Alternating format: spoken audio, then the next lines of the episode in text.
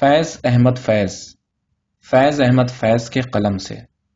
اپنے بارے میں باتیں کرنے سے مجھے سخت وحشت ہوتی ہے۔ اس لیے کہ سب بور لوگوں کا پسندیدہ کام یا مرغوب شغل یہی ہے۔ اس انگریزی لفظ کے لیے معذرت چاہتا ہوں، لیکن اب تو ہمارے ہاں اس کے مشتقات بوریت وغیرہ بھی استعمال میں آنے لگے ہیں۔ اس لیے اب اسے اردو روز مرہ شامل سمجھنا چاہیے۔ تو میں یہ کہہ رہا تھا کہ مجھے اپنے بارے میں قیل و قال بری لگتی ہے۔ بلکہ میں تو شعر میں بھی حت الامکان واحد متکلم کا سیغہ استعمال نہیں کرتا اور میں کے بجائے ہمیشہ سے ہم لکھتا آیا ہوں۔ چنانچہ جب ادبی سراغ رسان یعنی جاسوس حضرات مجھ سے یہ پوچھنے بیٹھتے ہیں کہ تم شعر کیوں کہتے ہو، تو بات کو ٹالنے کے لیے جو دل میں آئے کہہ دیتا ہوں۔ مثلا یہ کہ بھائی میں جیسے بھی کہتا ہوں، جس لیے بھی کہتا ہوں، تم شعر میں سے خود ڈھونڈ لو۔ میرا سر کھانے کی کیا ضرورت ہے؟ لیکن ان میں سے ڈھیٹ قسم کے لوگ جب بھی نہیں مانتے۔ چنانچہ آج کی گفتگو کی سب ذمہ داری ان حضرات کے سر ہے، مجھ پر نہیں ہے۔ شیر گوئی کا واحد ازرے گناہ تو مجھے نہیں معلوم۔ اس میں بچپن کی فضائے گرد و پیش میں شیر کا چرچا، دوست احباب کی ترغیب اور دل کی لگی سبھی کچھ شامل ہے۔ یہ نقش فریادی کے پہلے حصے کی بات ہے، جس میں سن اٹھائیس انتیس سے سن چوتیس پینتیس تک کی تحریریں شامل ہیں، جو ہماری طالب علمی کے دن تھے۔ یوں تو ان سب اشار کا قریب قریب ایک ہی ذہنی اور جذباتی واردات سے تعلق ہے، اور اس واردات کا ظاہری محرک تو وہی ایک حادثہ ہے جو اس عمر میں اکثر نوجوان دلوں پر گزر جایا کرتا ہے۔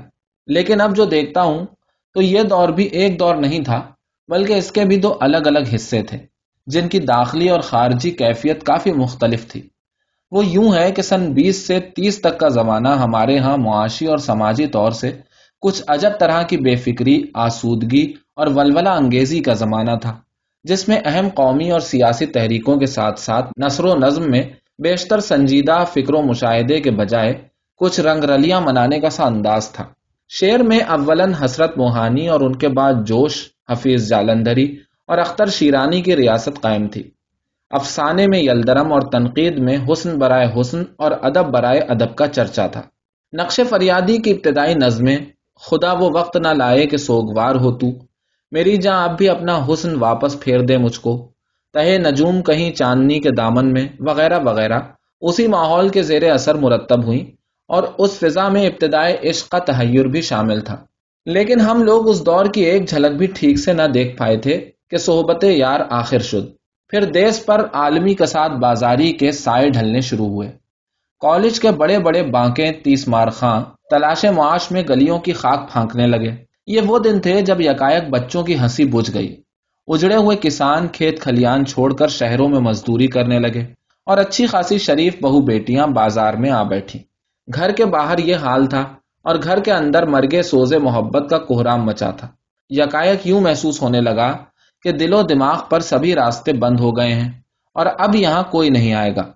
اس کیفیت کا اختتام جو نقش فریادی کے پہلے حصے کی آخری نظموں کی کیفیت ہے، ایک نسبتاً غیر معروف نظم پر ہوتا ہے، جسے میں نے یاس کا نام دیا تھا۔ وہ یوں ہے بربتے دل کے تار ٹوٹ گئے، ہیں زمیں بوس راحتوں کے محل۔ مٹ گئے قصہ ہائے فکر و عمل، بزم ہستی کے جام پھوٹ گئے۔ چھن گیا کیفے کوسر و تسنیم۔ زحمت گریا بکا بے سود، شکوے بخت نارسا بے سود۔ ہو چکا ختم رحمتوں کا نزول۔ بند ہے مدتوں سے باب قبول۔ بے نیاز دعا ہے رب کریم۔ بجھ گئی شم آرزو جمیل۔ یاد باقی ہے بے کسی کی دلیل۔ انتظار فضول رہنے دے۔ راز الفت نباہنے والے۔ بار غم سے کراہنے والے۔ کاوش بے حصول رہنے دے۔ سن چونتیس میں ہم لوگ کالج سے فارغ ہوئے اور سن پینتیس میں میں نے M A O college Amritsar میں ملازمت کر لی۔ یہاں سے میری اور میرے بہت سے ہم اثر لکھنے والوں کی ذہنی اور جذباتی زندگی کا نیا دور شروع ہوتا ہے۔ اس دوران کالج میں اپنے رفقا صاحبزادہ محمود الظفر مرحوم اور ان کی بیگم رشید جہاں سے ملاقات ہوئی۔ پھر ترقی پسند تحریک کی داغ بیل پڑی۔ مزدور تحریکوں کا سلسلہ شروع ہوا اور یوں لگا کہ جیسے گلشن میں ایک نہیں، کئی دبستان کھل گئے ہیں۔ اس دبستان میں سب سے پہلا سبق جو ہم نے سیکھا تھا کہ اپنی ذات باقی دنیا سے الگ کر کے سوچنا اول تو ممکن ہی نہیں۔ اس لیے کہ اس میں بہرحال گرد و پیش کے سبھی تجربات شامل ہوتے ہیں۔ اور اگر ایسا ممکن ہو بھی، تو انتہائی غیر سود مند فیل ہے کہ ایک انسانی فرد کی ذات اپنی سب محبتوں اور قدورتوں، مسرتوں اور رنجشوں کے باوجود بہت ہی محدود اور حقیر شہ ہے۔ اس کی وسعت اور پہنائی کا پیمانہ تو باقی عالم موجودات سے اس کے ذہنی اور جذباتی رشتے ہیں۔ خاص طور سے انسانی برادری کے مشترکہ دکھ درد کے رشتے۔ چنانچہ غم جانا اور غم دورہ تو ایک ہی تجربے کے دو پہلو ہیں۔ اس نئے احساس کی ابتدا نقش فریادی کے دوسرے حصے کی پہلی نظم سے ہوتی ہے۔ اس نظم کا عنوان ہے، مجھ سے پہلی سی محبت میری محبوب نہ مانگ۔ اور اگر آپ خاتون ہیں تو میرے محبوب نہ مانگ۔ مجھ سے پہلی سی محبت میری محبوب نہ مانگ۔ مجھ سے پہلی سی محبت میری محبوب نہ مانگ۔ میں نے سمجھا تھا کہ تو ہے تو درخشاں ہے حیات۔ تیرا غم ہے تو غم دہر کا جھگڑا کیا ہے؟ تیری صورت سے ہے عالم میں بہاروں کو سبات۔ تیری آنکھوں کے سوا دنیا میں رکھا کیا ہے۔ تو جو مل جائے تو تقدیر نگوں ہو جائے۔ یوں نہ تھا میں نے فقط چاہا تھا یوں ہو جائے۔ اور بھی دکھ ہیں زمانے میں محبت کے سوا۔ راحتیں اور بھی ہیں وصل کی راحت کے سوا۔ انگنت صدیوں کے تاریخ بہی مانا تلسم۔ ریشموں اطلسوں کم خواب میں بنوائے ہوئے۔ جا بجا بکتے ہوئے کوچاؤ بازار میں جسم۔ خاک میں لتھڑے ہوئے خون میں نہلائے ہوئے، جسم نکلے ہوئے امراض کے تنوروں سے، پیپ بہتی ہوئی گلتے ہوئے ناسوروں سے، لوٹ جاتی ہے ادھر کو بھی نظر کیا کیجیے اب بھی دلکش ہے تیرا حسن، مگر کیا کیجیے اور بھی دکھ ہیں زمانے میں محبت کے سوا۔ راحتیں اور بھی ہیں وصل کی راحت کے سوا۔ مجھ سے پہلی سی محبت میری محبوب نہ مانگ۔ اس کے بعد تیرہ چودہ برس کیوں نہ جہاں کا غم اپنالے میں گزرے۔ اور پھر فوج، صحافت، ٹریڈ یونین وغیرہ میں گزارنے کے بعد ہم چار برس کے لیے جیل خانے چلے گئے۔ نقش فریادی کے بعد کی دو کتابیں، دستے سبا اور زندہ نامہ، اسی جیل خانے کی یادگار ہیں۔ بنیادی طور سے تو یہ تحریریں انہی ذہنی محسوسات اور معمولات سے منسلک ہیں جن کا سلسلہ مجھ سے پہلی سی محبت سے شروع ہوا تھا۔